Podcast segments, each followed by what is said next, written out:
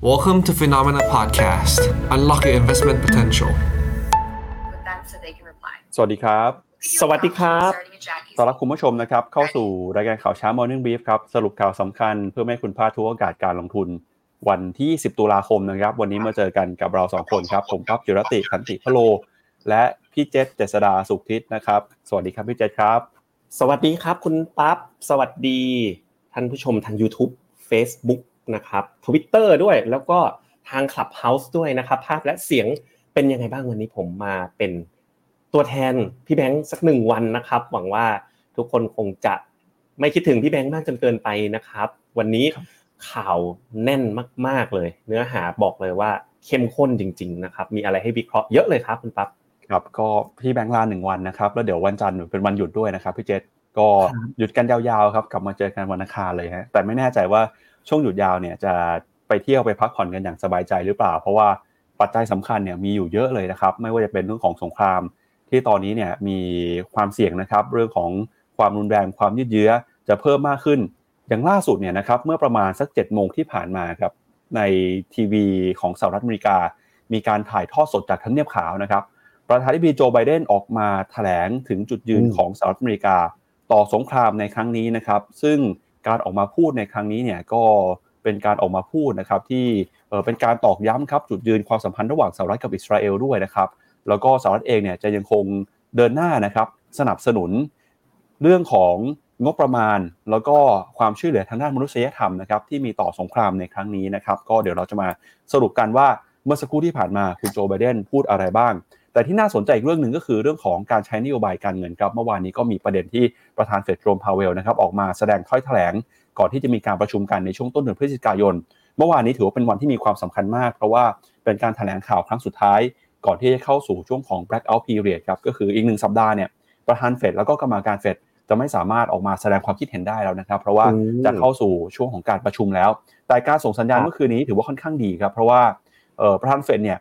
พูดถึงมุมมองบอกว่าอาจจะคงดอกเบี้ยต่อไปนะครับในการประชุมครั้งหน้าด้วยนะครับแต่อะไรก็ตามเนี่ยก็ถ้าเทียบปัจจัยนโยบายการเงินกับเรื่องของความขัดแย้งทางภูมิรัฐศาสตร์แล้วดูเหมือนตลาดจะให้น้ำหนักกับเรื่องสงครามมากกว่าสิ่งที่ประธานเฟดพูดเมื่อคืนนี้นะครับพี่เจษครับผมโอ้โหเมื่อคืนนี้จริงๆมีรายละเอียดที่ลึกซึ้งมากๆเลยนะครับของเฟดเพราะว่าทางเจอโรมพาวเวลเนี่ยไม่ได้ออกมาบอกว่าจะขึ้นดอกเบี้ยนะครับผมนั่งอ่านแล้วอ่านอีกปรากฏว่าเมสเสจที่มาจากเจอโรมพาวเวลเนี่ย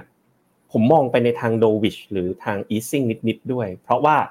เขาไม่ได้ฟันธงว่าจากนี้จะต้องขึ้นดอกเบี้ยแน่ๆเขาบอกด้วยว่าเงินเฟ้อมันก็ปรับตัวลดลงมาระดับหนึ่งแล้วแต่ก็ยังวางใจไม่ได้นะครับพอผมไปดูการเคลื่อนไหวตลาดจริงๆตลาดตอบรับในเชิงบวกด้วยนะครับที่ตลาดปรับตัวลดลงช่วงปลายตลาดเนี่ยน่าจะมาจากแถวๆเรื่องสงครามแบบอิสราเอลฮามาสมากกว่าดังนั้นเนี่ยตอนเนี้ยเป็นไปได้อยู่นะครับทุกคนคำว่า higher for longer เนี่ยเป็นไปได้เหมือนกันว่าดอกเบี้ยจะจบที่ 5.25 ถึง 5.5% ซึ่งอันนั้นจะเป็นข่าวดีต่อตลาดขึ้นอยู่กับ data dependent ที่กำลังจะออกมาในอนาคตแล้วครับครับก็จริงๆแล้วอีกเรื่องหนึ่งที่เข้ามากดดันตลาดหุ้นสหรัฐก็คือเรื่องของงบด้วยครับพี่เจษเมื่อวานนี้เนี่ยมีหุ้นบางตัวนะครับปรับตัวลงไปอย่างรุนแรงเลยฮะเดี๋ยวพาคุณผู้ชมไปดูกันกับตารางประกาศผลประกอบการสักหน่อยนะครับก็สัปดาห์นี้ยังเป็นสัปดาห์ที่มีความสำคัญอยู่นะครับเมื่อคืนนี้เนี่ยมีหุ้นอย่าง TSMC ที่ประกาศงบกันไปแล้วก็วันก่อนหน้านะครับอย่างที่เรารายงานไปแล้วครับก็คือหุ้นของ Tesla กับ Netflix นะครับปรากฏว่าเมื่อคืนนี้เนี่ยโอ้โห Tesla นี่ร่วงลงไปหนักเกือบ 10% เลยครับพี่เจษแล้วก็ Netflix เนี่ยนะครับบวกขึ้นมาได้ประมาณ 16% ครับเป็นภาพที่ค่อนข้างสวนทางกันตอนนี้หลายคนตั้งคำถามแล้วนะครับว่าอนาคตของกลุ่ม7นางฟ้าหรือว่า Magnificent 7 เนี่ยจะเป็นยังไงต่อไปเพราะว่าตอนนี้เนี่ยราคาที่เริ่มมีมูลค่าแพงขึ้นนะครับผลประกอบการไม่เป็นไปตามคาดไม่ตอบรับแล้วเดี๋ยวช่วงสัปดาห์หน้าเนี่ยก็มีหุ้นของ Apple หุ้นของ Meta Facebook นะครับที่จะประกาศงบกันเพราะฉะนั้นนะครับตอนนี้เป็นช่วงเวลาที่สำคัญมากกับการประกาศผลประกอบการของตลาดหุ้นสหรัฐด้วยนะครับเดี๋ยวTesla เนี่ยราคาลงมาแบบนี้แล้วจะมีความน่าสนใจหรือเปล่าหรือว่ามีอะไรที่น่ากังวลต่อไหมเดี๋ยววันนี้เราจะมาวิเคราะห์กันหน่อยนะครับแล้วก็ TSMC เมื่อวานนี้ก็ประกาศงบกันไปเดี๋ยวเรามาสรุปให้คุณผู้ชมฟังกันด้วยนะครับพี่เจษครับครับก็ทั้งสัปดาห์นี้และสัปดาห์หน้านะงบที่สำคัญประกาศแล้วก็วันนี้เรามีหยิบมาคุยหลายตัวเลยทั้งTesla มันลงแล้วเนี่ยเอาลุกจะเป็นยังไง นะครับ Netflix เนี่ยนี่ไงแก้ปัญหาการแชร์ account เนี่ยแก้ทีเดียวเนี่ยโอ้ได้ subscriber ขึ้นมาหลายล้านคนเลยแล้วก็ TSMC ที่งบประกาศออกมาดูเหมือนไม่ดีนะแต่ดีกว่าที่ตลาดคาดอ่ะเดี๋ยวเราค่อยไปดูกันนะครับวันนี้คุณผู้ชมนะครับพิมพ์เข้ามาพูดคุยเข้ามาทักทายได้วันนี้พี่เจษมาจัดรายการแทนพี่แบงค์1วันนะครับพี่เจษมาวันนี้โอ้โหทองขึ้นแรงเลยนะฮะตอนนี้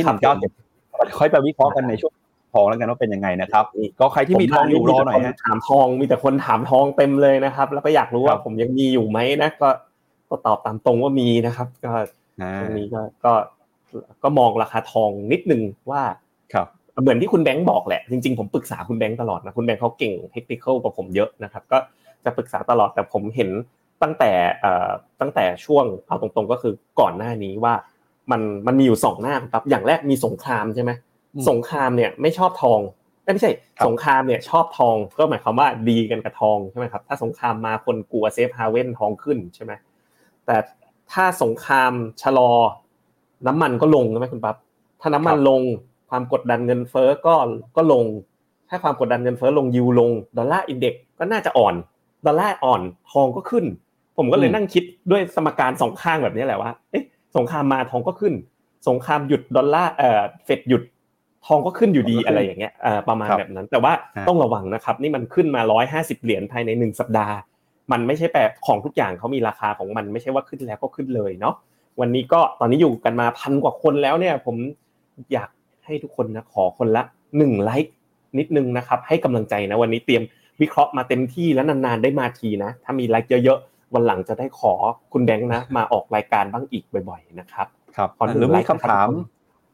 เรื่องการลงทุนนะฮะมีมุมมองอะไรที่น่าสนใจเนี่ยพิมพ์เข้ามาแชร์พิมพ์เข้ามาพูดคุยกันได้นะครับงั้นเดี๋ยวเราไปดูที่ตลาดหุ้นสหรัฐกันก่อนเลยครับ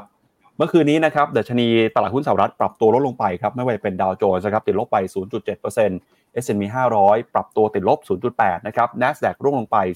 0.9 แล้วก็หุ้นขนาดกลางขนาดเล็ก Russell Small Cap 2000 ครับติดลบไป 1.6% Vix Index เนี่ยโอ้โหเมื่อคืนนี้ขึ้นมาแรงเลยครับพี่เจษตอนนี้ทะลุ20จุดไปแล้วนะครับเมื่อคืนนี้บวกมาประมาณ 11% ครับ 21.40 จุดซึ่ง Vix Index เองก็เป็นตัวสะท้อนนะครับค่าความผันผวนค่าความกังวลของตลาดที่มีอยู่ณขณะนี้ยิ่งสูงแปลว่าตลาดเองเนี่ยยิ่งค่อนข้างกังวลนะครับตัวเลขแบบนี้เนี่ยไม่เป็นผลดีต่อความเชื่อมั่นแล้วก็ sentiment การทุนในสินทรัพย์เสี่ยงสักเท่าไหร่นะครับก็ไปดูภาพกันครับแล้วเมื่อคืนนี้มีหุ้นตัวไหนนะครับที่ปรับตัวลงมาอย่างรุนแรงบ้างครับก็นอกจากเรื่องของแรงกดดันนะครับจากสงครามแล้วยังมีประเด็นนะครับการใช้นโยบายการเงินของธนาคารกลางสหรัฐแล้วก็ที่สำคัญมากอีกเรื่องนึงก็คือการประกาศงบของเฟดนะครับล่าสุดเนี่ยการประกาศงบของบริษัทจดทะเบียนนะครับล่าสุดเมื่อคืนนี้หุ้นตัวใหญ่ไม่ว่าจะเป็นหุ้นของ Tesla นะครับหุ้นของ Meta ปรับตัวติดลบไปครับโดย Tesla นะครับติดลบไป 9.3% หลังจากที่มีการรายงานผลประกอบการรายได้แล้วก็กำไรต่ำกว่าคาดโดยเฉพาะยิ่งนะครับอัตรากำไรครับลดลงไปกำไรเนี่ยบางลงเนื่องจาก Tesla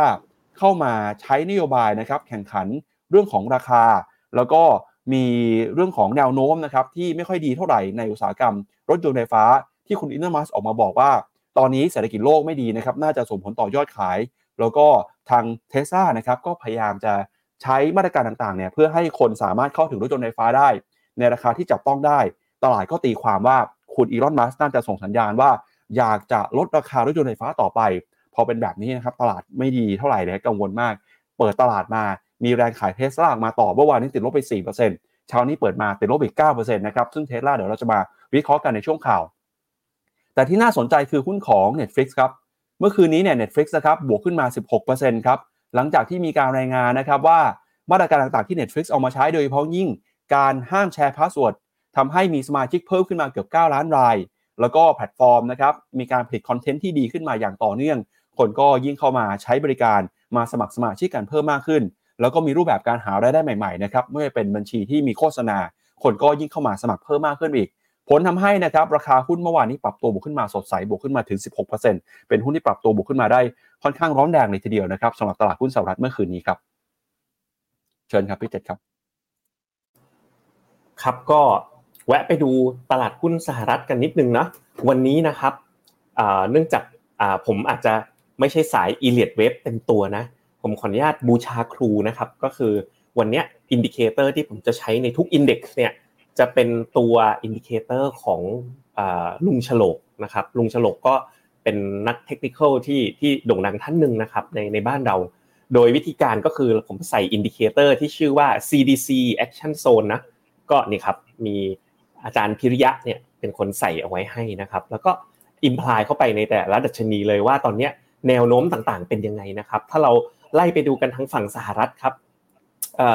เขาจะใช้ตัว EMA 2 เส้นนะมาตัดกันวันนี้เนี่ยแนวโน้มของสหรัฐเนี่ยยังอยู่ในถ้าเทรนด์แบบระยะบน time frame day เนี่ยนะครับ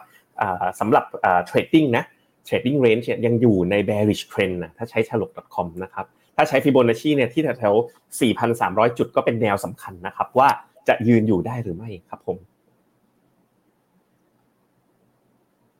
ครับก็จากตลาดหุ้นสหรัฐไปแล้วนะครับเดี๋ยวเราไปดูต่อที่ตลาดหุ้นของยุโรปกันบ้างครับเมื่อวานนี้ตลาดหุ้นยุโรปเองก็มีแรงกดดันเข้ามานะครับโดยดัชนี DAX ของเยอรมนีครับติดลบไป 0.3% ครับฟุตซี่100อังกฤษนะครับย่อลงไป 1.17% CAC 40ฝรั่งเศสติดลบไป 0.6% แล้วก็ยูโรซ็อก50ครับติดลบไป 0.4% ขณะที่ความกังวลของตลาดหุ้นยุโรปนะครับเมื่อวานนี้ก็มาจากประเด็นใกล้เคียงกันเลยครับไม่ว่าจะเป็นเรื่องของการที่ยุโรปนะครับกังวลกับผลกระทบที่เกิดขึ้นหลังจากราคาพลังงานปรับตัวเพิ่มสูงขึ้นกังวลเรื่องของเงินเฟ้อแล้วก็ผลกระทบนะครับที่เกิดขึ้นมาจากสงครามนอกจากนี้เนี่ยยุโรปก็มีการประกาศผลประกอบการกันด้วยนะครับเมื่อวานนี้หุ้นในกลุ่มยานยนต์ก็ปรับตัวลงไปทั่วหน้าเลยนะครับไม่ว่าจะเป็นเรโนลครับติดลบไป 7% กลุ่มยานยนต์ออโต้โดยรวมติดลบไปประมาณ 2% แล้วก็ที่น่าสนใจคือตอนนี้เนี่ยตลาดหุ้นยุโรปนะครับปรับตัวลงมาทำจุดที่ต่ำที่สุดในรอบ7เดือนแล้วครับพี่เจครับผมก็ไปดูตลาดหุ้นยุโรปกันนะเหมือนเดิมนะครับใช้ CDC Action Zone นะครับขอขอบคุณทางลุงฉลกด้วยผมเคยไปเรียนกับแกนะครับแล้วก็อาจารย์ตั้มด้วยนะครับที่มีการแจกของดีให้ใช้กันแบบนี้นะครับก็ปัจจุบันเนี่ยถ้าดูหุ้นยุโรปเนี่ย Stock 600นี่ชัดเจนเลยครับว่า Action Zone เนี่ยก็อยู่ในโซนยังเป็น Trend Bearish นะถ้าดูในภาพแบบสำหรับมุมมองของการเก็งกำไรด้วยเทคนิคอลนะโดน Time Frame Day เช่นเดียวกับตัว Euro Stock 50ครับที่ปัจจุบันเนี่ยก็อยู่ในโซนโทษนะฮะไม่เป็นไรดูเฉพาะ Stock 600อย่างเดียวครับครับก็จากยุโรปไปแล้วครับไปดูต่อที่หุ้นเอเชียบ้างนะครับก็เอเชียเปิดมาเช้านี้ครับแน่นอนนะฮะว่ากังวลกับเรื่องของสงครามที่คุณโจไบเดนเพิ่งออกมาแถลงเมื่อสักครู่นี้เลยครับนิกเกอิ225ติดลบไป 0.9% นะครับออสเตรเลียนิวซีแลนด์ติดลบไป 1.3%ส่วนจีนครับเซี่ยงไฮ้คอมโพสิตเซินเจิ้นไชน่า A50 เมื่อวานนี้ติดลบกันหุ้นจีนเมื่อวานนี้ลงไปแรงเลยนะครับก็ติดลบกันไป 1-2% เลยฮะขณะที่หางเส็งฮ่องกงเนี่ยโอ้โหเมื่อวานนี้ครับติดลบไปเกือบ 3% ครับพี่เจษน่ากังวลนะฮะโดยสาเหตุสำคัญส่วนหนึ่งก็มาจากหุ้นในกลุ่มรถยนต์ไฟฟ้าด้วยครับเมื่อวานนี้เนี่ย NIO เสี่ยวเผิงหลี่ออโต้จีรี่นะครับติดลบกันไป 3-6 บางตัวติดลบไป 7-8% เลยฮะหลังจากที่ Tesla เค้ามีการประกาศผลประกอบการออกมานะครับพอหุ้นยักษ์ใหญ่รถยนต์ไฟฟ้าที่เป็นเบอร์หนึ่งอย่าง Tesla เนี่ยผลประกอบการไม่ดีตลาดก็กังวลว่าแล้วรถยนต์ไฟฟ้าจีนจะไหวหรือเปล่าเมื่อวานนี้เราได้เห็นแรงเทขายออกมานะครับในหุ้นยานยนต์ไฟฟ้าของจีนเยอะพอสมควรเลยทีเดียวแล้วก็หุ้นไทยนะครับเมื่อวานนี้หุ้นไทยก็ติดลบไปเช่นกันครับติดลบไป14จุดนะครับ 1.03% มาอยู่ที่ 1,423 จุดคอสบีเกาหลีใต้เช้านี้เปิดมาแล้วร่วงลงไปประมาณ 2% นะครับก็ดูไม่ค่อยไหวเท่าไหร่ฮะอินเดียเช้านี้นะครับก็น่าจะเปิดมาติดลบเช่นกันนะครับส่วน VN30 เวียดนามครับเมื่อวานนี้ลบไป 1.8% ครับเช้านี้น่าจะเป็นวันแดงเดือดอีกวันของตลาดหุ้นเอเชียนะครับครับผมก็เช่นเดิมนะครับลองไล่ไปดู CDC Action Zone นะสอบถามคุณผู้ชมด้วยนะว่าถ้าเกิดผมไล่ภาพเทคนิคอลสำหรับมุมมองระยะสั้นโดยใช้ CDC Action Zone เนี่ยที่เขาใช้อะไรนะถ้าจำไม่ผิดเป็นเส้น EMA 12 วันกับเส้น26วันเนาะว่าเวลามันตัดกันเนี่ยก็เป็นสัญญาณระยะสั้นเนี่ยชอบไหมในการไล่ตลาดให้ดูในลักษณะแบบนี้นะถ้าชอบกด1หรือถ้าใครเคยใช้ CDC Action Zone แล้วเป็นยังไงมาเล่าให้กันฟังหน่อยผมไล่ดูตั้งแต่ถ้าเป็นญี่ปุ่นนะผมจะดู Topic เป็นหลักนะคุณปั๊บเพราะว่าไอ้ตัว Nikkei เนี่ยมันจะเป็นตัวแบบเวทเท่าๆกันไงเป็น Arithmetic Weight ไงหุ้นที่ราคาแพงก็จะได้รับการเวทเยอะแต่ถ้า Topic เนี่ยจะเป็น Market Cap Weight นะครับซึ่งปัจจุบันเนี่ยถ้าดูผ่าน CDC Action Zone เนี่ยก็ยังเป็นอยู่ใน bearish trend นะครับสำหรับตัวหุ้น Topics นะครับไล่มาดูที่ Kospi Index โดนเหมือนกันนะครับโดนอยู่ในCDC Action Zone เนี่ยชี้ว่าเป็น bearish trend นะครับไปดูที่อินเดียนะครับอินเดียเนี่ย Sell Next Bar ก็คืออินเดียนี่คือสัญญาณค่อนข้างซิกแซกเนาะ ก็คือกำลังจะเข้าสู่เซลล์แต่ว่าดูแล้วยังไม่ค่อยชัดเจนเท่าไหร่นะครับไปดูที่เวียดนาม Index ปัจจุบันก็ Action Zone ก็ยังอยู่ใน Bearish Trend นะครับเช่นเดียวกับ Asia Ex Japan นะครับรวมไปถึงตลาดหุ้นจีนตลาดหุ้น A Share โอ้โหนี่ไล่กันมาดูนะคุณปั๊บตั้งแต่อเมริกายุโรปญี่ปุ่นเอเชียนะถ้าดูภาพสัญญาณระยะสั้นเนี่ยปัจจุบันเนี่ยนะครับด้วยประเด็นเรื่องของสงครามเนี่ยก็ทำให้ภาพระยะสั้นเนี่ย CDC Action Zone เนี่ยอยู่ในโซนยังเป็นสัญญาณ bearish อยู่นะครับครับก็ไปดูต่อนะครับพี่เจษดูหุ้นไทยไปแล้วนะครับเมื่อสักครู่นี้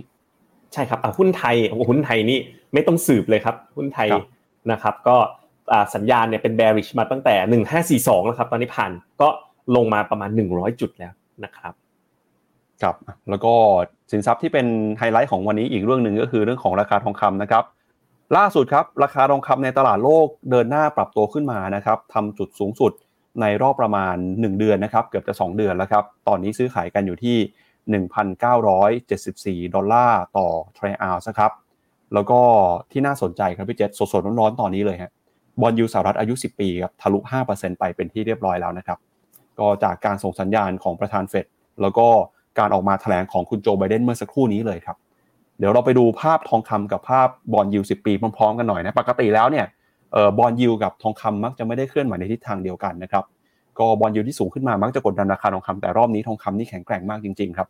ก็ปรับตัวขึ้นมาอย่างต่อเนื่องเลยนะครับแล้วก็ตอนนี้ราคาทองคำทั้งทองคำในต่างประเทศแล้วก็ราคาทองคำในประเทศไทยเนี่ยเดินหน้าปรับตัวโดยพ้องยิ่งทองคำในบ้านเรานะครับขึ้นมาทำจุดที่สูงที่สุดเป็นประวัติการณ์แล้วเมื่อวานนี้ปิดไปนะครับที่ 33,600 บาทต่อ1บาททองคำนะครับเราไม่เคยเห็นราคาทองคำปิดรอบวันไปเท่านี้มาก่อนเลยครับ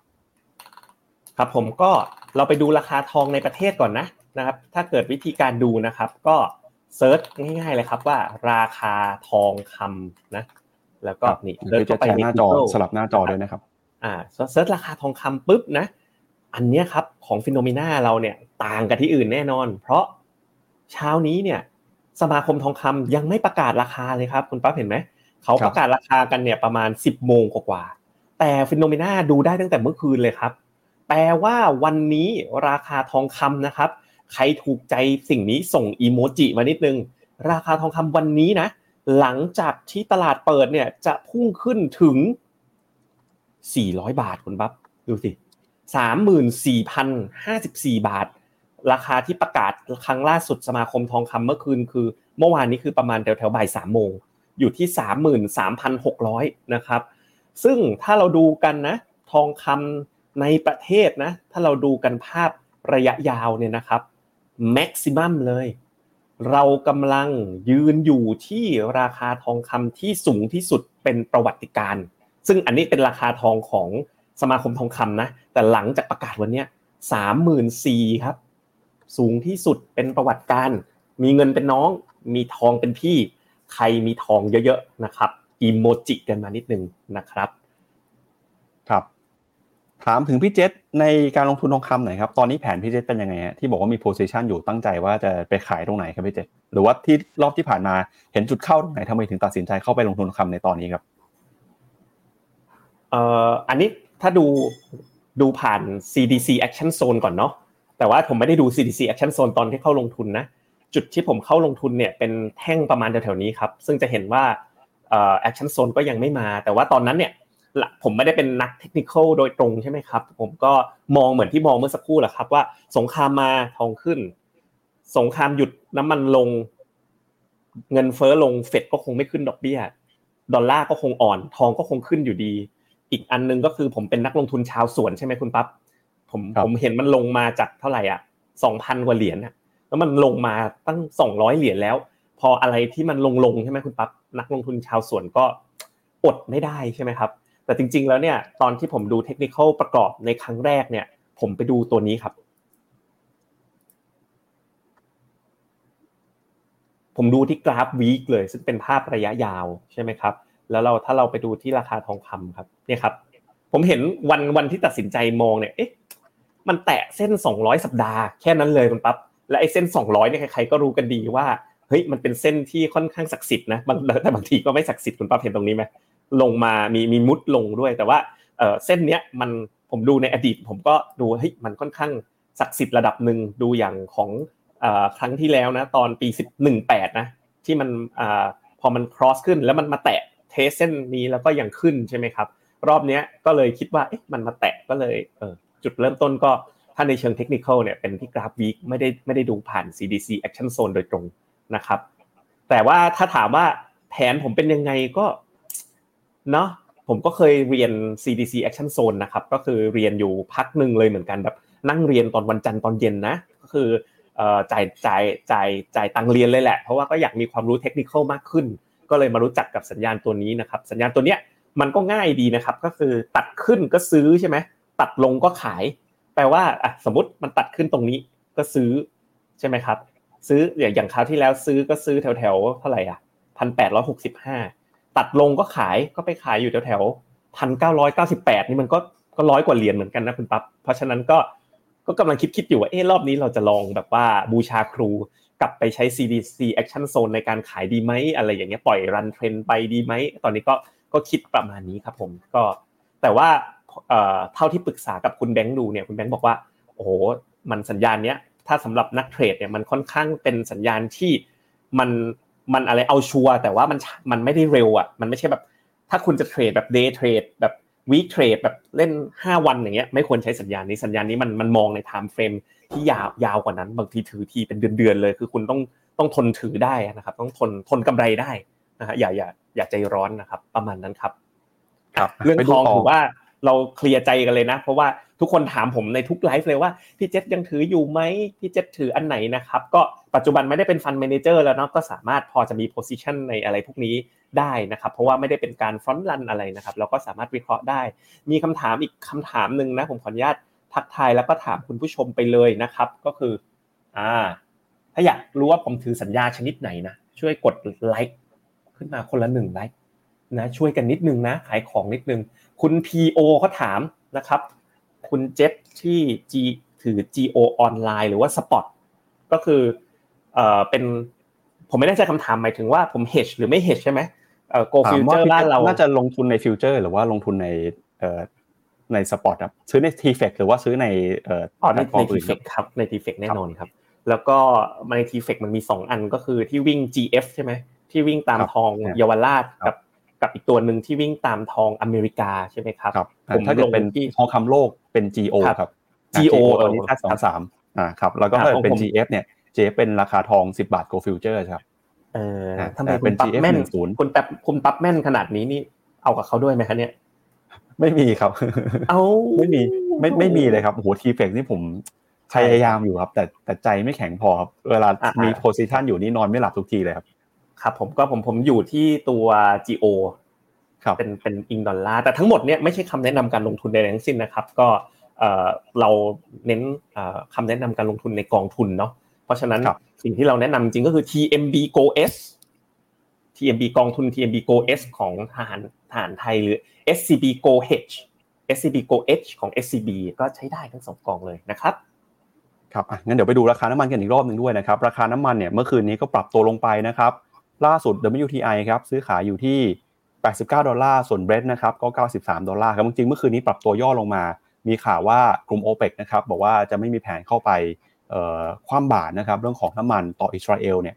ทางพอ OPEC บอกว่าจะไม่เข้าไปใช้มาตรการในการแทรกแซงคว่ำบาตรในราคาน้ำมันก็ปรับตัวลดลงไปนะครับเพราะตลาดก็มองว่าน่าจะมีการผลิตน้ำมันออกมาเพิ่มขึ้นมาอย่างต่อเนื่องแต่อย่างไรก็ตามนะครับเช้านี้ราคาน้ำมันนะครับก็ค่อยๆปรับตัวขึ้นมาแล้วนะครับหลังจากความกังวลเรื่องสงครามจะยืดเยื้อมากขึ้นตอนนี้89กับ93ดอลลาร์แล้วนะครับถ้าอย่างนั้นเนี่ยเดี๋ยวเรามาดูกันเลยฮะว่าประเด็นสำคัญนะครับทั้งเรื่องเฟดทั้งเรื่องสงครามจะมีปัจจัยที่ต้องระมัดระวังยังไงบ้างเดี๋ยวไปสรุปทีละเรื่องกันครับเริ่มจากเรื่องของการออกมาแถลงของประธานเฟดเมื่อคืนนี้ก่อนนะครับเมื่อวานนี้เนี่ยเป็นวันที่ประธานเฟดออกมาพูดครั้งสุดท้ายแล้วครับก่อนจะเข้าสู่ช่วงของ blackout period หรือว่าช่วงเวลาที่คณะกรรมการเฟดต้องหยุดให้สัมภาษณ์นะครับให้ข่าวเพราะว่าจะมีการประชุมในวันที่1พฤศจิกายนนะครับสิ่งที่ประธานเฟดออกมาพูดครับเขาบอกว่าตอนนี้เนี่ยยังคงกังวลนะครับเรื่องของเงินเฟ้อสหรัฐที่ยังอยู่สูงเกินไปแล้วก็บอกด้วยว่าจะต้องทำให้เศรษฐกิจนะครับลดความร้อนแรงลงเพื่อให้เงินเฟ้อลงแต่นั้นก็ตามนะครับการพูดครั้งนี้ประธานเฟดยังย้ำด้วยบอกว่าการใช้นโยบายการเงินเนี่ยจะเป็นไปอย่างระมัดระวังนะครับซึ่งตลาดก็ตีความว่า เป็นการส่งสัญญาณครับว่าครั้งหน้าจะไม่ขึ้นดอกเบี้ยแล้วก็จะมีการเปิดโอกาสนะครับให้มีการขึ้นดอกเบี้ยในครั้งต่อไปแต่ครั้งต่อไปจะเกิดขึ้นเมื่อไหร่เนี่ยน่าจะเป็นตอนที่เราต้องประเมินกับสถานการณ์เศรษฐกิจนะครับประธานเฟดโจมพาเวลเมื่อวานนี้ออกมาพูดครับบอกว่ามีสัญญาณการบ่งชี้นะครับเรื่องของเงินเฟ้อชะลอตัวจริงแต่ที่เห็นเนี่ยยังไม่พอนะครับที่จะตัดสินใจว่าการชะลอตัวของเงินเฟ้อจะเป็นไปอย่างต่อเนื่องและเฟดเองก็ยังคงยืนยันนะครับว่าจะต้องเอาเงินเฟ้อลงมาอยู่เป้าหมายที่ 2% ให้ได้โดยข้อมูลเกี่ยวกับเงินเฟ้อนะครับในช่วงไม่กี่เดือนที่ผ่านมาเนี่ยถือว่าเป็นจุดเริ่มต้นครับในการสร้างความมั่นใจว่าเงินเฟ้อจะปรับตัวลงมาไปสู่เป้าหมายระยะยาวแต่ก็ไม่สามารถรู้ได้นะครับว่าเงินเฟ้อจะต่ำต่อไปอีกนานแค่ไหนโดยเงินเฟ้อเนี่ยที่อยู่ในระดับไหนในช่วงไหนไตรมาสข้างหน้านะครับอาจจะเป็นหนทางที่ไม่ราบรื่นก็ได้และอาจจะต้องใช้เวลานานครับเพราะฉะนั้นนะครับตัวประธานเฟดเองแล้วก็เจ้าหน้าที่เฟดก็เห็นพ้องต้องกันนะครับบอกว่าการจะควบคุมเงินเฟ้อลงไปสู่เป้าหมาย 2% ให้ได้เนี่ยยังคงมีอะไรที่ต้องทำอีกเยอะเลยครับประธานเฟดพูดเมื่อคืนนี้นะครับในการประชุมของสมาคมเศรษฐกิจแห่งนิวยอร์กครับนอกจากนี้ยังย้ำด้วยนะครับบอกว่าตลาดแรงงานแล้วก็การขยายตัวทางเศรษฐกิจจำเป็นต้องชะลอตัวลงเพื่อให้เฟดบรรลุเป้าหมายเงินเฟ้อโดยการที่จะบรรลุเป้าหมาย 2% ได้อย่างยั่งยืนนะครับเศรษฐกิจจะต้องมีการลดความร้อนแรงลงไปแล้วก็ตลาดแรงงานอาจจะหดตัวลงไปบ้างนะครับอย่างไรก็ดีนะครับประธานเฟดเองก็ไม่ได้พูดผูกมัดหรือว่าเป็นการตอกย้ำส่งสัญญาณอย่างชัดเจนเรื่องการใช้นโยบายการเงินในอนาคตนะครับโดยไม่ได้บอกว่าครั้งหน้าจะขึ้นดอกเบี้ยหรือว่าครั้งถัดไปจะขึ้นดอกเบี้ยแต่อย่างใดโดยประธานเฟดย้ำนะครับบอกว่าเมื่อพิจารณาถึงความไม่แน่นอนและความเสี่ยงที่เกิดขึ้นแล้วคณะกรรมการเฟดครับจะดำเนินนโยบายอย่างระมัดระวังแล้วก็ตัดสินใจนะครับเรื่องของนโยบายการเงิ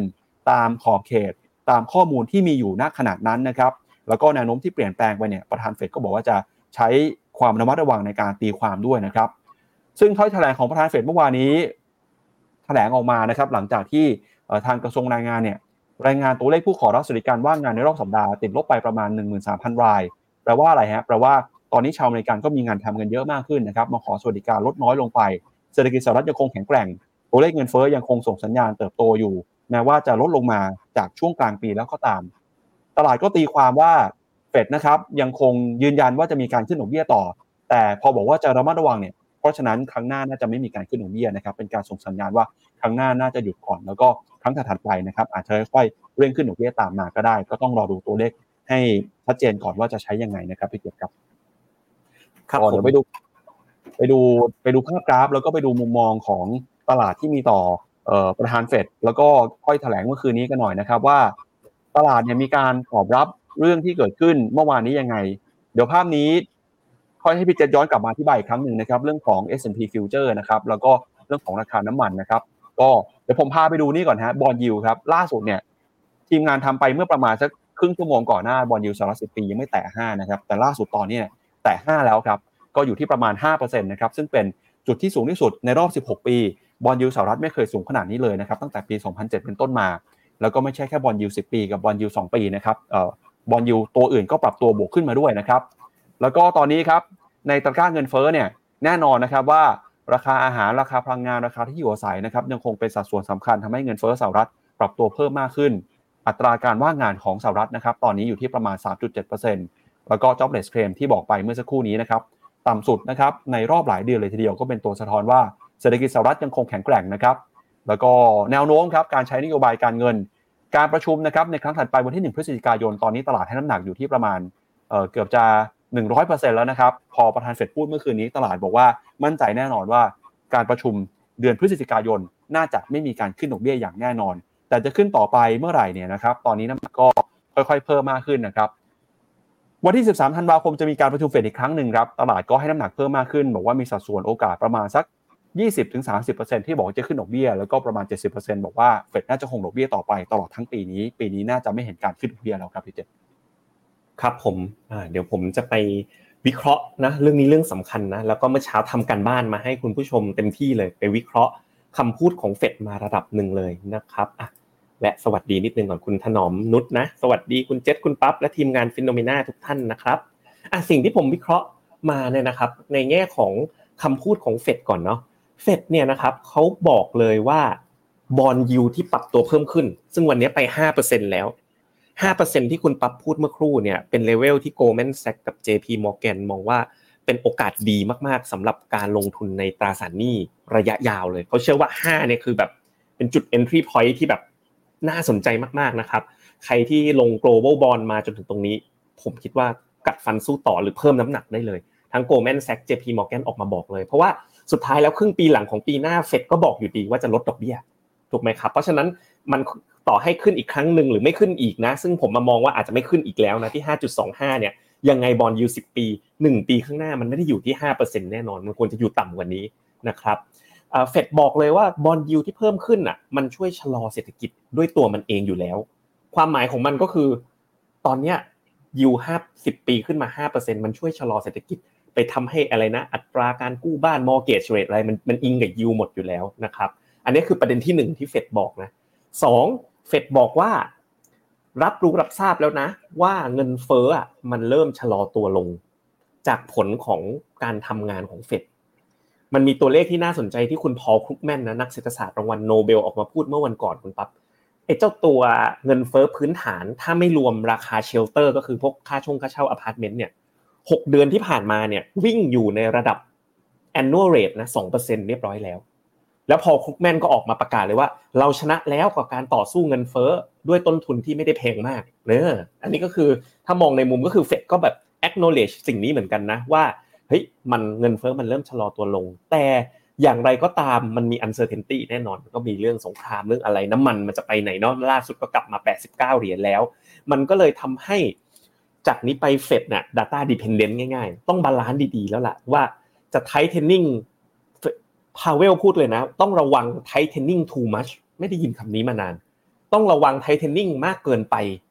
แต่ก็ต้องระวัง tightening too little หมายความว่า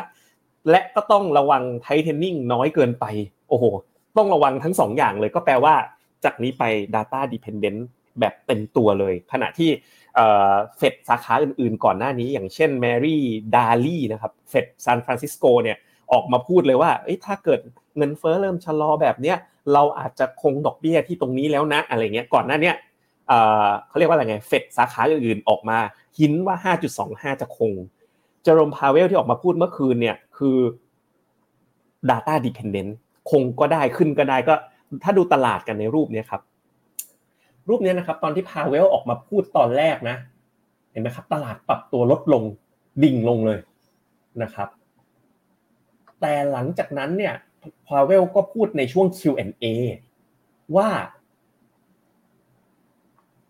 ไอ้เรื่อง yield ขึ้นเนี่ยในเรื่องของ margin of yield rise เนี่ยความหมายง่ายๆคือมันแปลเป็นไทยนะมันก็อาจจะไม่จำเป็นต้องขึ้นก็ได้เห็นไหมโอ้โหการถ้อยแถลงเนี่ยเกิดขึ้นในเวลาชั่วโมงเดียวแปลว่าอะไรครับมันตลาดก็รีบาวด์ขึ้นมาแฮปปี้ระดับหนึ่งเลยกลับมาที่เดิมเลยเสร็จแล้วเนี่ยก็มาสไลด์ตรงไหนครับมาสไลด์ตรงนี้ครับเมื่อคืนนี้เนี่ยปรากฏว่าเยเมนทางเยเมนนะครับกลุ่มกองกำลังติดอาวุธเนี่ยยิงมิสไซล์มาน่าจะมุ่งเป้านะไม่ได้น่าจะไม่ได้มุ่งเป้าไปที่อเมริกาแต่มุ่งเป้าไปที่อิสราเอลแต่ว่าอเมริกาเขามีกองเรืออยู่ในน่านน้ำอ่ะยิงจรวดสกัดมิสไซล์ตรงเนี้ยเมื่อคืนเนี้ยที่ตลาดลงจริงๆแล้วอ่ะไม่ได้เป็นเพราะเฟดนะเท่าที่ผมวิเคราะห์จากการเคลื่อนไหวของตลาดแต่ว่ามันลงเนี่ยหลักๆเนี่ยเป็นเพราะปัญหาความไม่สงบในเรื่องสงครามมากกว่าครับขณะที่เฟดเนี่ยผมอ่านว่าค่อนข้างพิราบนิดๆนะคุณปั๊บไม่รู้ท่านผู้ชมคิดคล้ายๆกันหรือเปล่านะครับครับก็เดี๋ยวชวนพี่เจษไปดูบอนด์ยูสหรัฐ10 ปีหน่อยฮะว่าตอนนี้เนี่ยขยับขึ้นมาเป็นยังไงบ้างแล้วนะครับก็การปรับตัวขึ้นมาแต่ระดับ 5% เนี่ยมันมีความสำคัญกับตลาดแค่ไหนแล้วก็มันทำให้เกิดความกังวลอะไรบ้างนะครับครับล่าสุดก็บอนด์ยิว10ปีก็นี่ครับมาแตะอยู่ที่ระดับอันนี้ต่ำ 5% นิดๆก็ตีว่า 5% ก็แล้วกันนะครับซึ่งก็มาสอดคล้องพร้อมคล้องจองกันกับตัว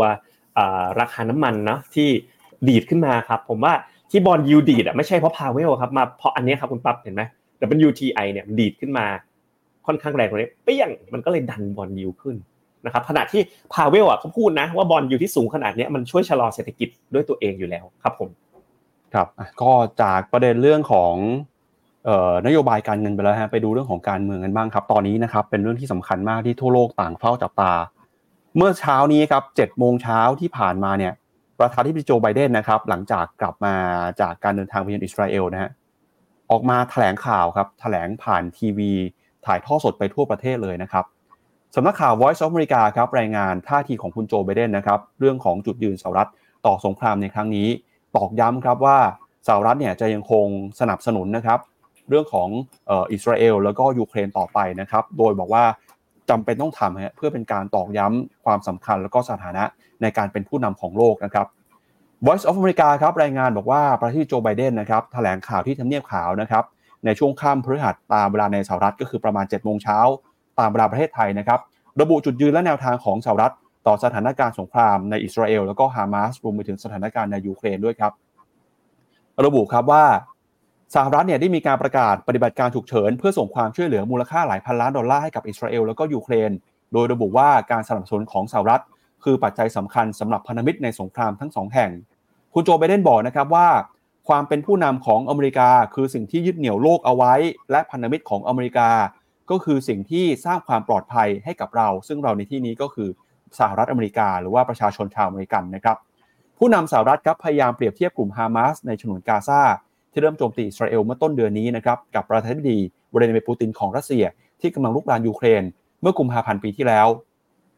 คุณไบเดนบอกนะครับว่าฮามาสและปูตินคือตัวแทนของภัยคุกคามที่ต่างกันแต่มีสิ่งที่เหมือนกันก็คือต้องการทำลายล้างเพื่อนบ้านที่เป็นประชาธิปไตยครับหลังจากประธานาธิบดีโจไบเดนนะครับเพิ่งเดินทางกลับมาจากอิสราเอลนะครับเพื่อเป็นการแสดงความสนับสนุนนะครับต่อรัฐบาลของเทลอาวีฟเนี่ยเนื่องจากมีเหตุการณ์โจมตีตั้งแต่วันที่7ตุลาคมทำให้มีผู้เสียชีวิตนะครับเป็นจำนวนมากหลายพันคนนะครับตอนนี้อิสราเอลก็เตรียมการจะส่งการโจมตีภาคพื้นดินใส่ฉนวนกาซานะครับเพื่อกวาดล้างกลุ่มฮามาสแล้วก็สงครามครั้งนี้เนี่ยก็มีความตึงเครียดมากขึ้นเมื่อมีการโจมตีโรงพยาบาลแห่งหนึ่งในกาซาทำให้มีผู้เสียชีวิตมากกว่า500คนซึ่งคุณโจไบเดนก็ยืนยันนะครับว่าอิสราเอลเนี่ยไม่ใช่ผู้ที่โจมตีโรงพยาบาลดังกล่าวที่กลุ่มฮามาสกล่าวหาคุณไบเดนยังแสดงความกังวลต่อท่าทีของชาวอเมริกันบางคนด้วยนะครับที่ตั้งคำถามว่าทำไมเรื่องนี้ถึงมีความสำคัญต่ออเมริกาโดยบอกว่าแม้สงครามทั้งสองแห่งจะเกิดขึ้นไกลห่างจากสหรัฐแต่ศัตรูของอเมริกากำลังจ้องมองทิศทางของสงครามและอาจจะสร้างปัญหาเพิ่มขึ้นอีกในพื้นที่อื่น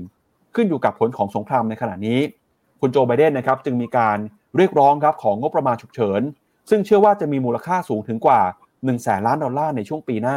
เพื่อให้แก่อิสราเอลแล้วก็ยูเครนรวมถึงไต้หวันด้วยในการป้องกันตามแนวพรมแดนทิศใต้ของสหรัฐที่ติดกับเม็กซิโกนะครับนอกจากนี้เนี่ยงบประมาณดังกล่าวก็จะต้องผ่านความเห็นชอบของวุฒิสภาที่นำโดยพรรคเดโมแครตแล้วก็ผู้แทนสภาของสหรัฐนะครับที่นำโดยพรรครีพับลิกันขณะที่สภาก็กำลังเกิดความวุ่นวายนะครับเนื่องจากไม่สามารถสรรหาประธานสภาผู้แทนราษฎรคนใหม่ได้โดยผลการสำรวจของรอยเตอร์สแล้วก็อิฟซอสครับระบุว่าจากผลสำรวจ10คนนะครับ4คนครับของชาวอเมริกันเชื่อว่าสหรัฐควรจะสนับสนุนอิสราเอลในสงครามครั้งนี้ขณะที่เกือบครึ่งหนึ่งนะครับบอกว่าสหรัฐควรจะเป็นกลางนะครับแล้วก็ผลสำรวจเมื่อต้นเดือนก็ยังบอกได้ว่าชาวอเมริกันเนี่ยครึ่งๆเลยนะครับบอกว่ารัฐบาลสหรัฐครับควรจะให้การสนับสนุนสงครามในยูเครนนะครับอันนี้ก็เป็นการออกมาแถลงของคุณโจไบเดนที่ทำให้ทั่วโลกตอนนี้เนี่ยเริ่มมีการกังวลนะครับปั่นป่วนว่าสงครามจะยืดเยื้อเพราะว่าสหรัฐจุดยืนชัดเจนมากที่จะสนับสนุนอิสราเอลในการทำสงครามครั้งนี้ครับพี่เจษครับตรงนี้แหละครับผมว่าเป็นตัวที่ดันราคาทองขึ้นมาเนาะเพราะว่าการแถลงแบบนี้มันแปลว่าอะไรแปลว่าแบบเขาสนับสนุนให้ลุยต่อขณะที่ทางคุณเบนจามินเนทันยาฮูเนี่ยผู้นำอิสราเอลก็บอกว่าสงครามครั้งนี้ไม่ได้จบเร็วขณะพอเป็นแบบนี้เนี่ยมันก็เกิดการไม่พอใจนะว่าแบบทางคุณ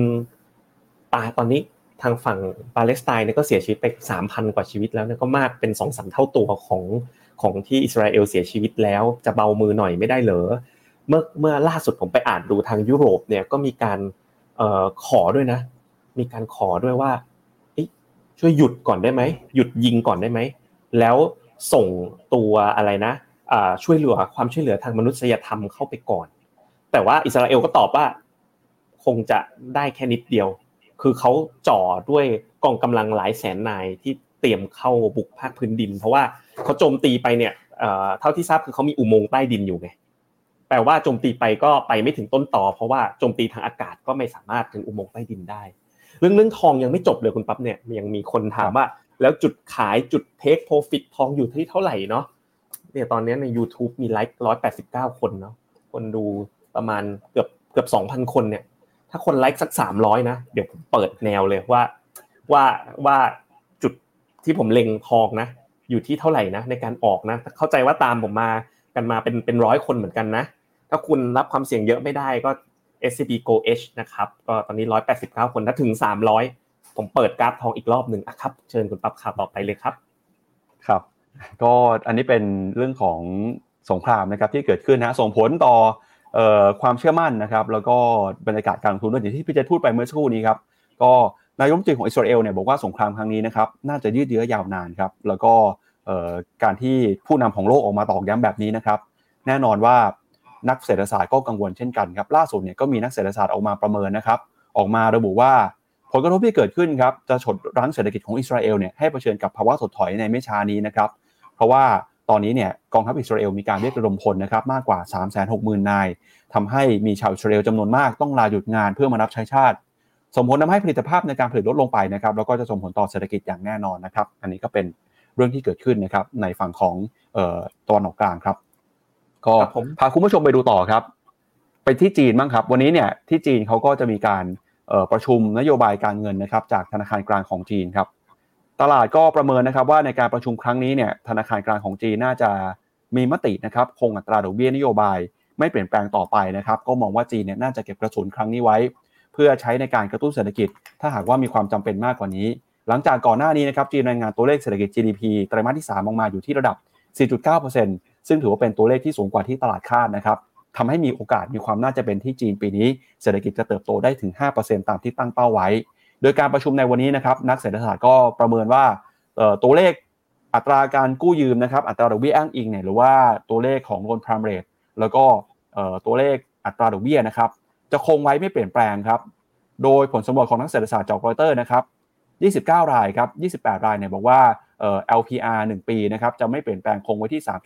3.45% แล้วก็นอกจากนี้นะครับมีตัวเลข Medium Term Policy Rate นะครับก็ไม่เปลี่ยนแปลงในการประชุมครั้งที่ผ่านมาด้วยเมื่อวันจันทร์นะครับแล้วก็ 5 year ครับประเภท5ปีเนี่ยก็คาดว่าจะไม่เปลี่ยนแปลงเช่นกันนะครับอยู่ที่ 4.2% ฮะตอนนี้ตัวเลขเศรษฐกิจจีนค่อยๆฟื้นขึ้นมาแล้วนะครับทำให้มีความจำเป็นต้องใช้นโยบายกระตุ้นเศรษฐกิจน้อยลงแต่ในก็ตามทางจีนเองก็ยังต้องเป็นห่วงอยู่ยังต้องระมัดระวังอยู่นะครับเพราะว่าในฝั่งของเซกเตอร์เนี่ยจะเห็นว่าในภาคของอสังหาริมทรัพย์ก็ยังคงไม่ฟื้นนะครับเพราะฉะนั้นเนี่ยตอนนี้ทางธนาคารกลางของจีนน่าจะเก็บกระสุนไว้ก่อนครับไว้รอดูว่าท่าทีทิศทางลมว่าจะเป็นไปในทิศทางไหนถ้ามีความจำเป็นจะได้มีกระสุนเพียงพอในการกระตุ้นเศรษฐกิจในโอกาสต่อๆไปนะครับก็เดี๋ยวไปดูตัวเลขกันหน่อยครับพี่เจษว่าแล้วตอนนี้นะครับเศรษฐกิจจีนมีประเด็นอะไรที่เราต้องติดตามกันบ้างแล้วก็การใช้นโยบายการเงินครั้งนี้ของจีนเนี่ยนะครับจะส่งผลต่อทิศทางนะครับของการกระตุ้นเศรษฐกิจมากน้อยแค่ไหนครับปัจจุบันนะครับ Loan Prime Rate ครับ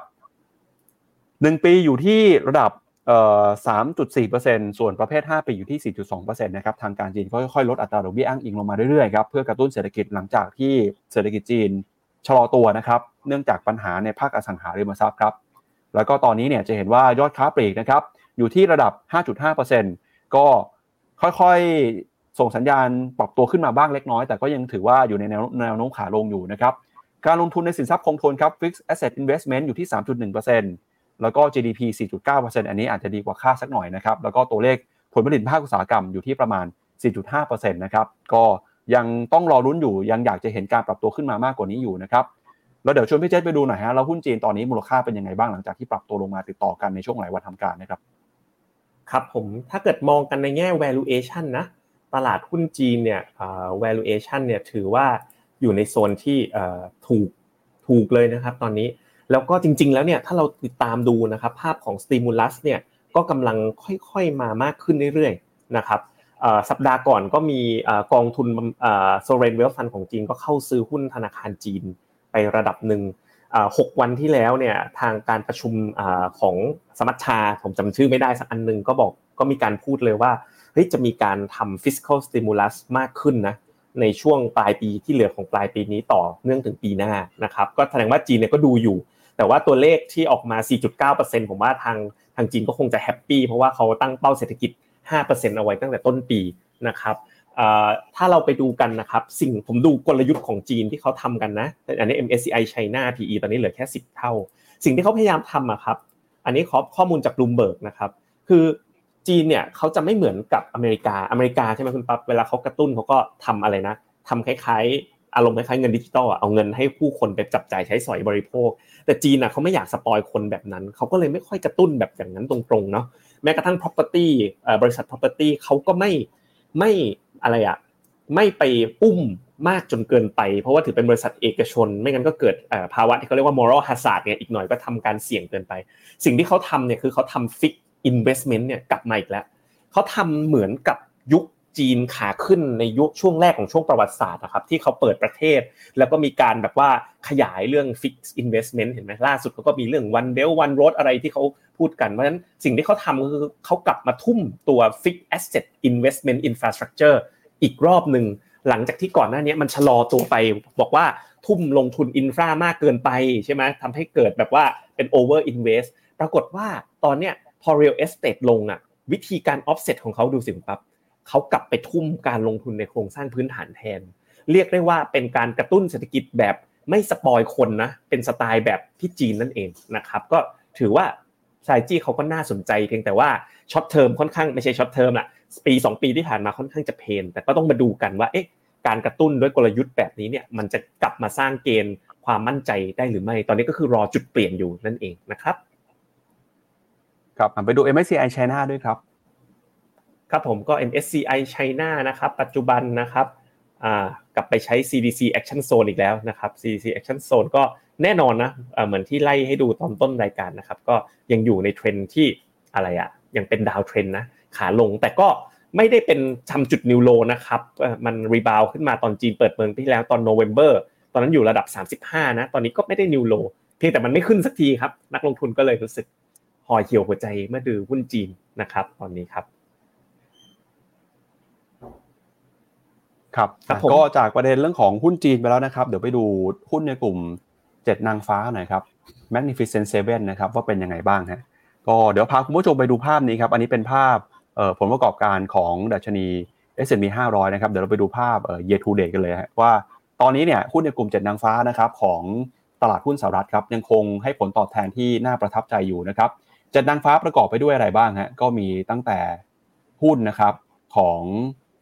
Apple นะครับ year to date ตอนนี้บวกขึ้นมา 34% มีหุ้น Microsoft นะครับบวกขึ้นมา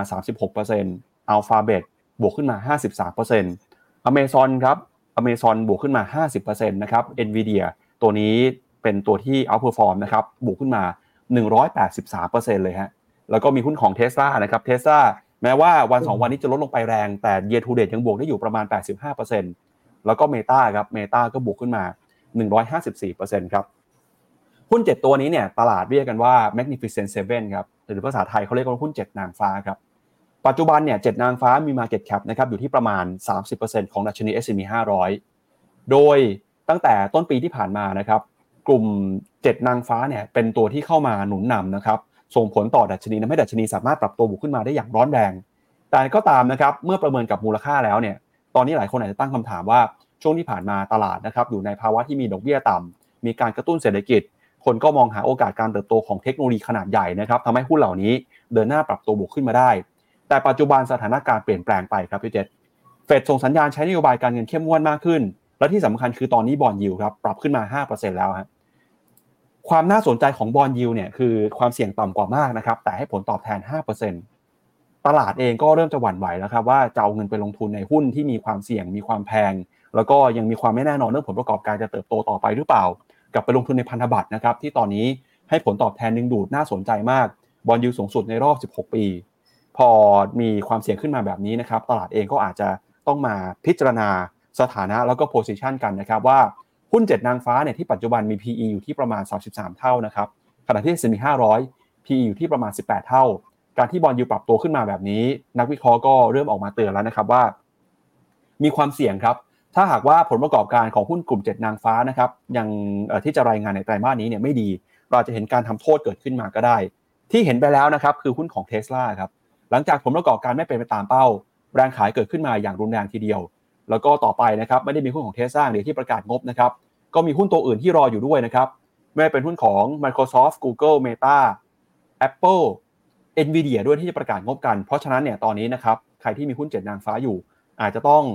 มาตั้งคำถามนะครับว่าเราลงทุนหุ้นเหล่านี้เรามีเป้าหมายอย่างไรเป็นการลงทุนในระยะยาวหรือว่าเก็งกำไรในระยะสั้นถ้าว่าเก็งกำไรในระยะสั้นเนี่ยมีความเสี่ยงเกิดขึ้น แต่ถ้าเรามองการลงทุนในระยะยาวนะครับโอกาสที่การเติบโตยังมีอยู่อาจจะมีต่อไปแต่ก็ต้องคอยประเมินสถานการณ์ต่างๆอย่างใกล้ชิดในตอนนี้แล้วนะครับพี่เจษครับผมก็อยากจะพาไปดูรูปนี้กันนิดนึงนะครับก็จะเห็นว่าถ้าเราดูกันที่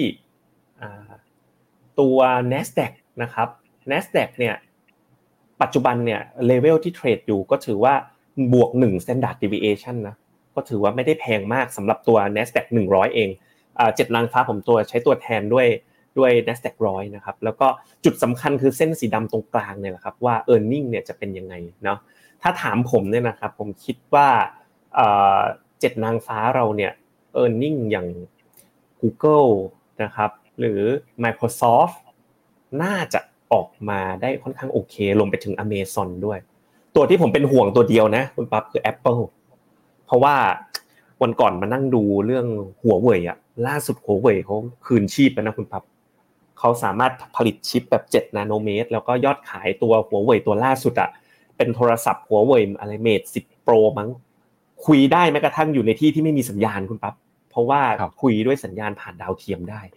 คือจีนนี่ถึงขนาดสู้ตายอ่ะยิงดาวเทียมขึ้นฟ้าแล้วแบบทำให้มันมี edge ทางเทคโนโลยีถึงเหนือกว่า 5G ด้วยกันรับสัญญาณดาวเทียมเหมือนเมื่อก่อนอ่ะเวลาเราไปอยู่ตามขั้วโลกคุณปั๊บถึงโทรศัพท์อันใหญ่ๆได้มั้ยที่มันอันเบลอเลยมันก็ติดน้ำอ่ะแล้วยิงสัญญาณจากดาวเทียมเพื่อใช้สื่อสารเนี่ยพี่จีนเข้าไปถึงจุดนั้นเลยก็แอบห่วง Apple อยู่ตัวเดียวแต่โดยรวมก็ยังถือว่าโอเคนะครับถ้าเราไปดูกันเนี่ยภาพรวมนะ Nasdaq 100อยู่ตรงนี้นะจะเห็นว่า EPS revision นะของบริษัทอย่าง Google นะครับตอนเนี้ย3เดือนที่ผ่านมาเป็น upward revision โดยเฉพาะ Amazon คุณปั๊บดูสิ upward revision earning นะในรอบของปีนี้นะ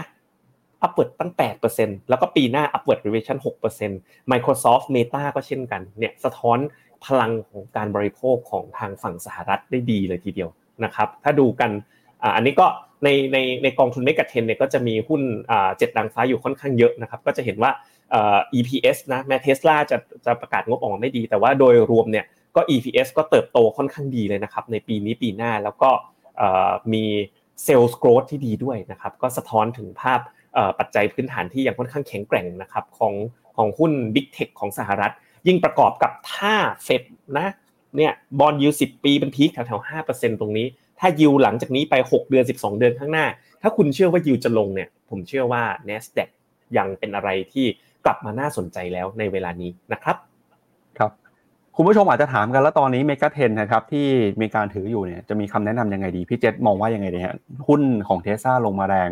แล้วก็แนวโน้มหุ้นตัวที่จะประกาศงบกันนะครับก็ Microsoft เนี่ยจะประกาศกันในเร็วๆนี้ Alphabet นะฮะเดือนหน้าจะเป็น Apple กับ Nvidia นะครับแต่ Nvidia ไม่อยู่ในนี้นะฮะแนวโน้มจะเป็นยังไงกับเมกะเทรนด์ครับ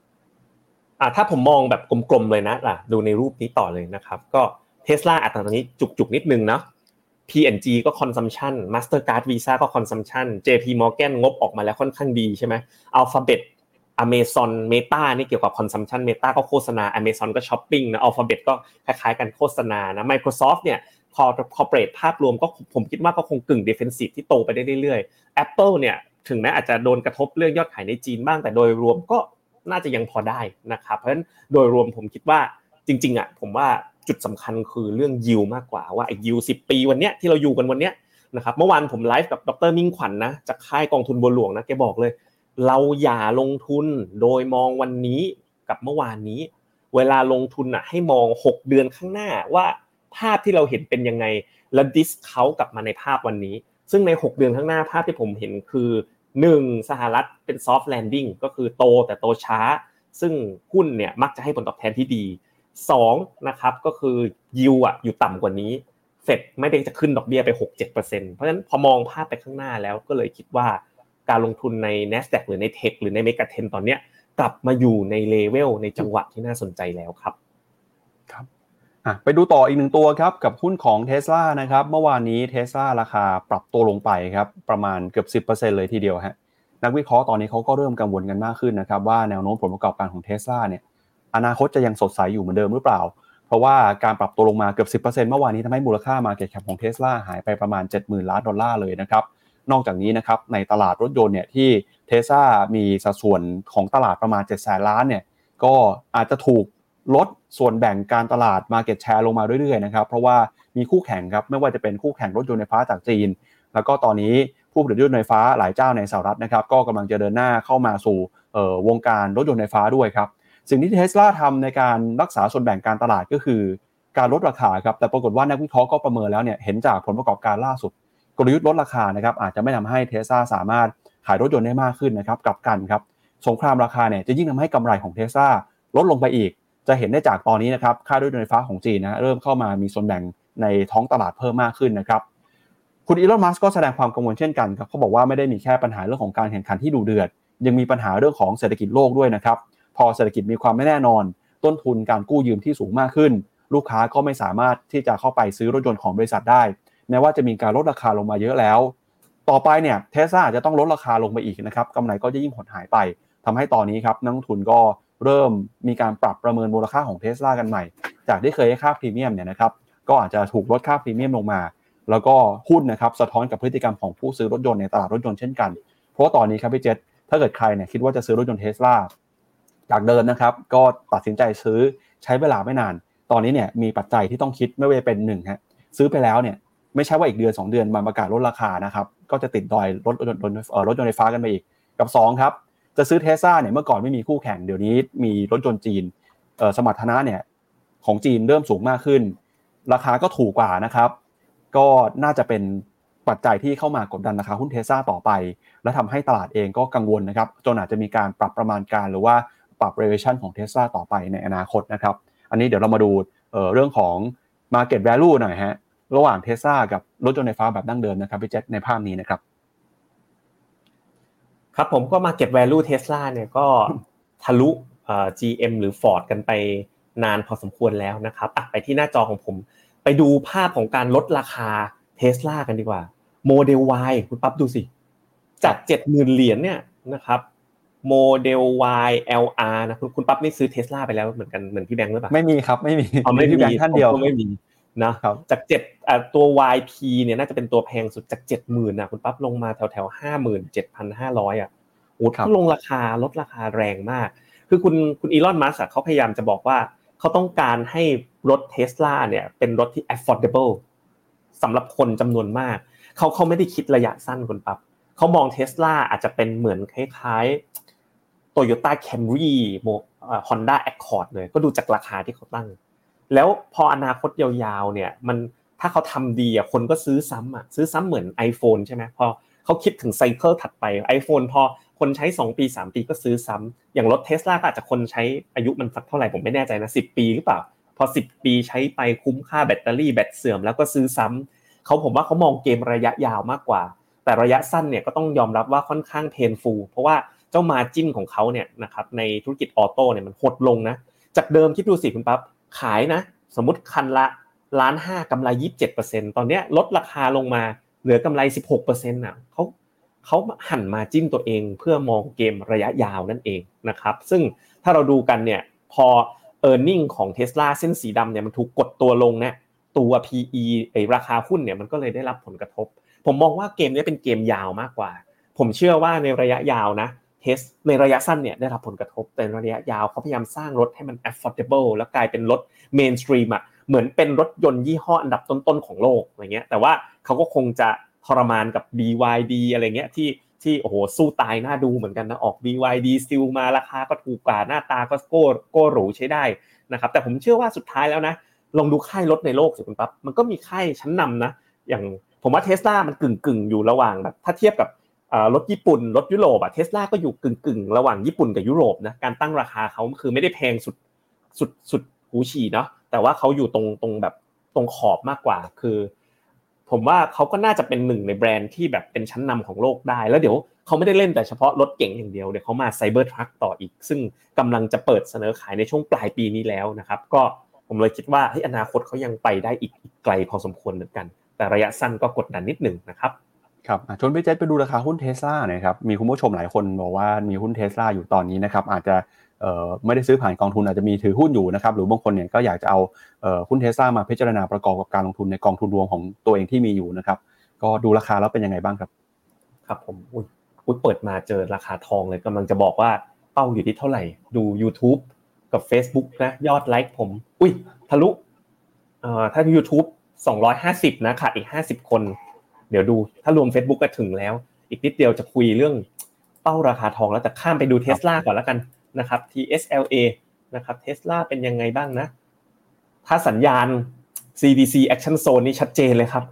พอประกาศงบออกมานี่สัญญาณพลิกจากบายเป็นเซลเลยชั่วคราวนะครับแต่ว่าถ้าดูแนวรับดีๆก็ที่220เนี่ยก็ดูเป็นแนวรับที่สำคัญแนวรับหนึ่งเหมือนกันนะครับก็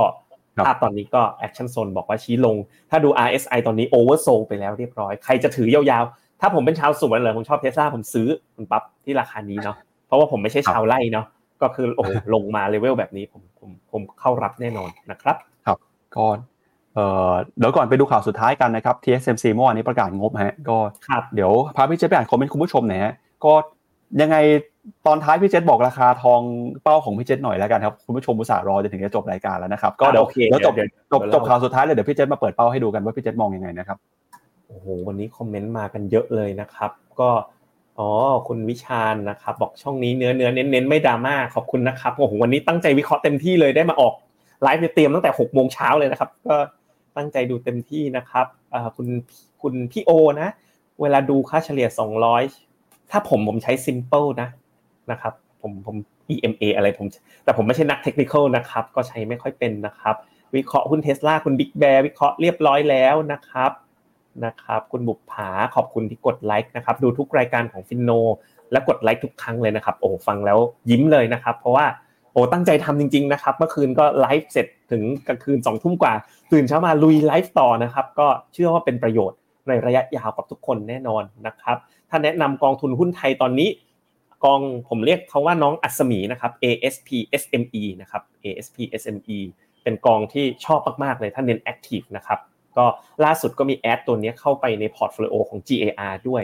นะครับคุณสุรพัฒน์บอกผมเสียเงินเรียนกับคุณลุงผมเรียนตั้งแต่สมัยเป็น10 ปีก่อนแล้วคุณสารพัดนะครับแล้วก็นะคุณลุงคอสมีประโยชน์ก็เลยเนี่ยเรียนหนังสือบูชาครูเลยครับผมคุณลุงได้เงินไปก็เอาไปบริจาคครับคุณปั๊บเท่าที่ผมเคยติดตามคุณลุงอยู่นะครับก็ถ้าต้องการลงตลาดบอนด์ตอนนี้นะ Goldman Sachs กับ JP Morgan บอกว่าตลาดบอนด์ตอนเนี้ย 5% yield เนี่ยมันเป็นเลเวลที่แบบเป็นเลเวลแห่ง opportunity เลยคุณโอปอนะครับก็กองทุนที่เราแนะนำก็คือมี UGIS-N นะครับหรือกอง KKP GU Bond-H เดี๋ยวผมพิมพ์เข้าให้ในคอมเมนต์นะ UGIS-N แล้วก็ KKP GU Bond-H ไปเซิร์ชได้ในเว็บไซต์ phenomena นะครับสำหรับกองทุนตราสารหนี้ที่เน้นUS Bond นะครับผมพิมพ์เข้าไปในช่องแชทแล้วประมาณนี้ครับทุกคนครับเดี๋ยวเรามาปิดท้ายวันนี้กันกับข่าวหุ้นของ TSMC ครับเมื่อวานนี้เนี่ยเขารายงานผลประกอบการปรากฏว่ารายได้นะครับส่งสัญญาณชะลอตัวลงไปครับโดย TSMC เนี่ยก็รายงานผลประกอบการไตรมาสล่าสุดนะครับรายได้ลดลงไป 10.8% จากปีก่อนนะครับลงมาสู่ระดับ 546,000 ล้านดอลลาร์ไต้หวันขณะที่กำไรสุทธินะครับก็ติดลบไป 24% จากปีก่อนสู่ระดับ 211,000 ล้านดอลลาร์ไต้หวันเนื่องจากอุปสงค์ของสินค้าอิเล็กทรอนิกส์ยังคงซบเซาอยู่นะครับโดย CNBC บอกว่าไต้หวันเซมิคอนดักเตอร์นะครับกำไรไตรมาสที่3อยู่ที่ 211,000 ล้านนะครับเนื่องจากอุปสงค์ของอิเล็กทรอนิกส์ยังคงซบเซาซึ่งกำไรไตรมาสนี้เนี่ยลดลงมามากที่สุดนับตั้งแต่ไตรมาสแรกของปี 2562 เลยทีเดียวนะครับโดยรายได้ลดลงไป 10% จากปีก่อนสู่ระดับ 546,000 ล้านดอลลาร์ไต้หวัน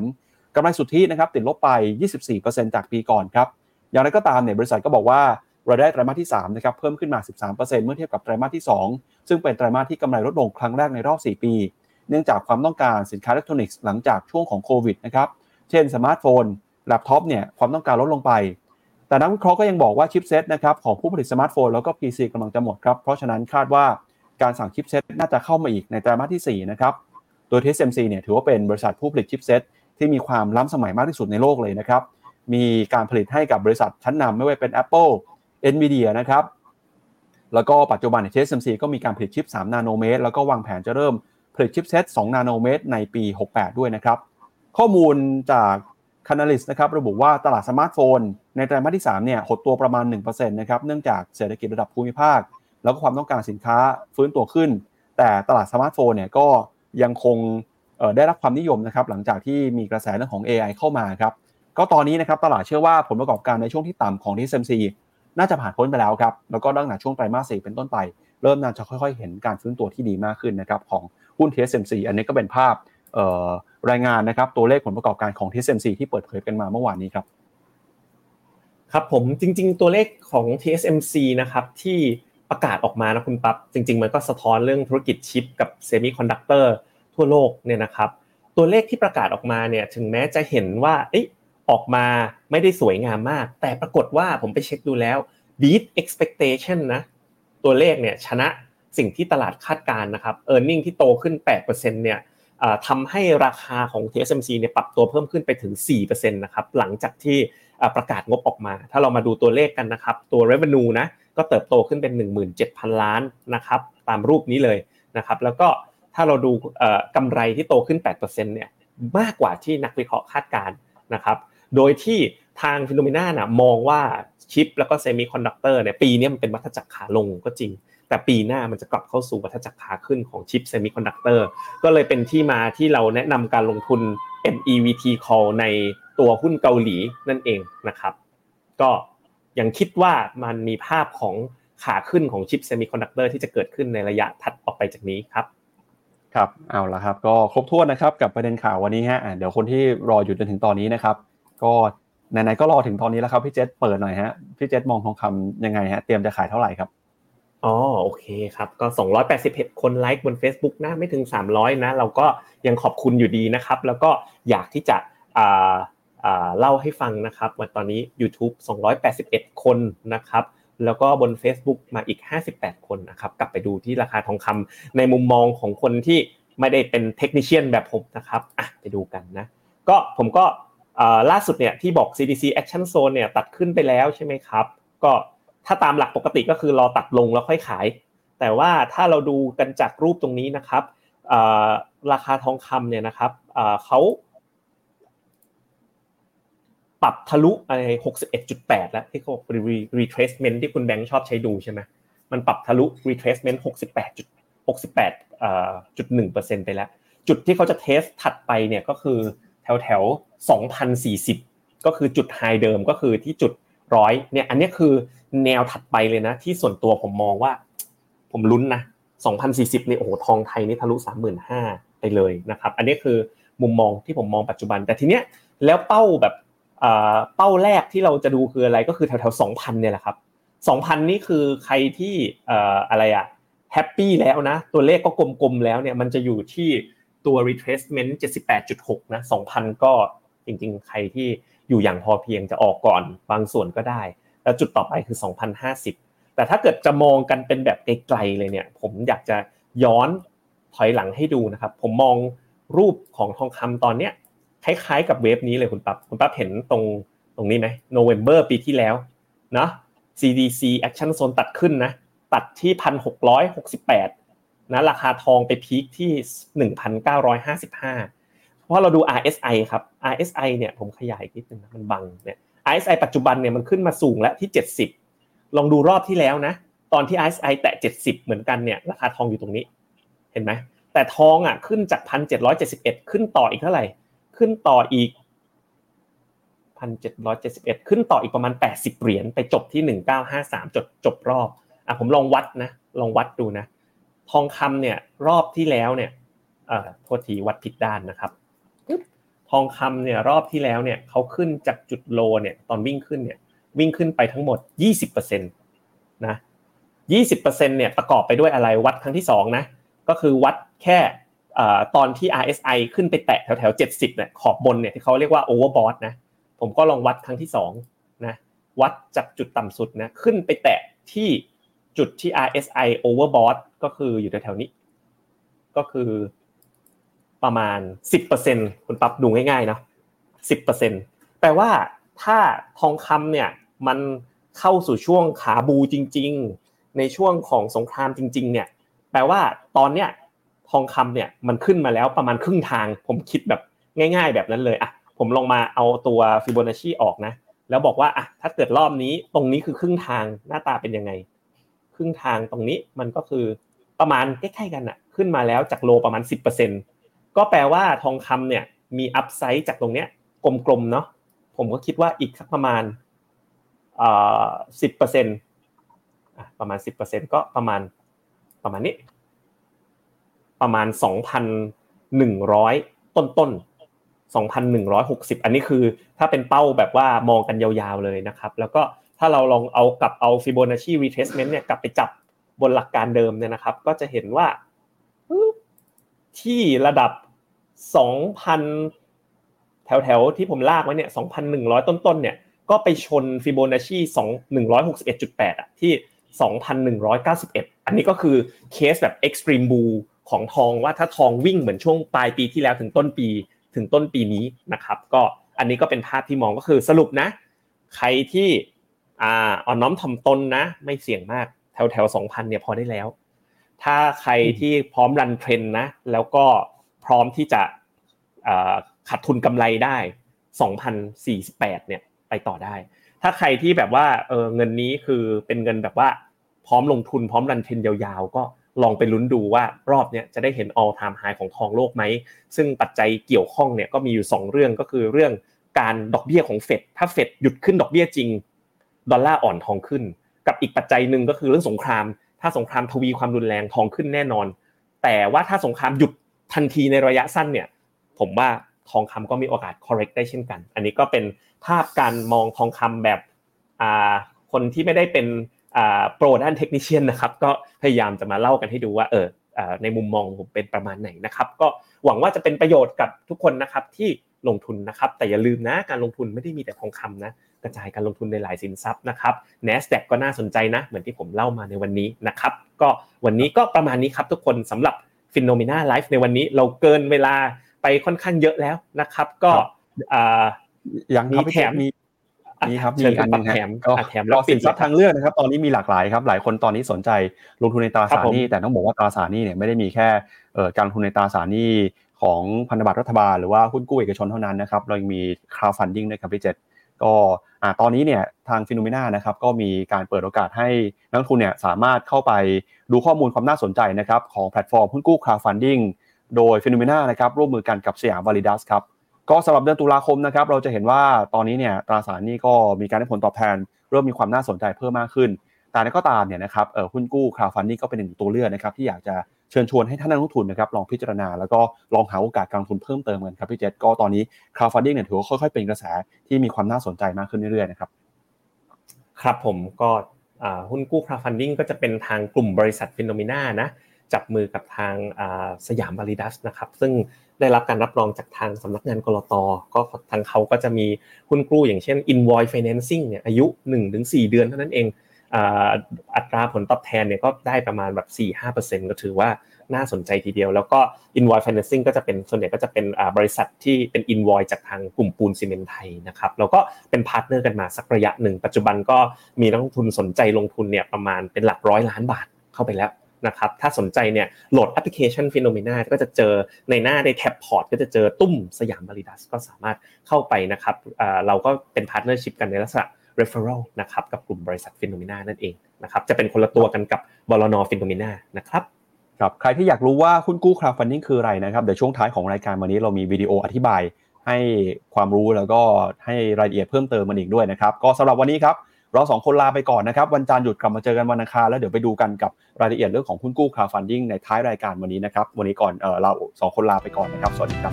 สวัสดีครับในโลกของการลงทุนทุกคนเปรียบเสมือนนักเดินทางคุณหลักเป็นนักเดินทางสายไหน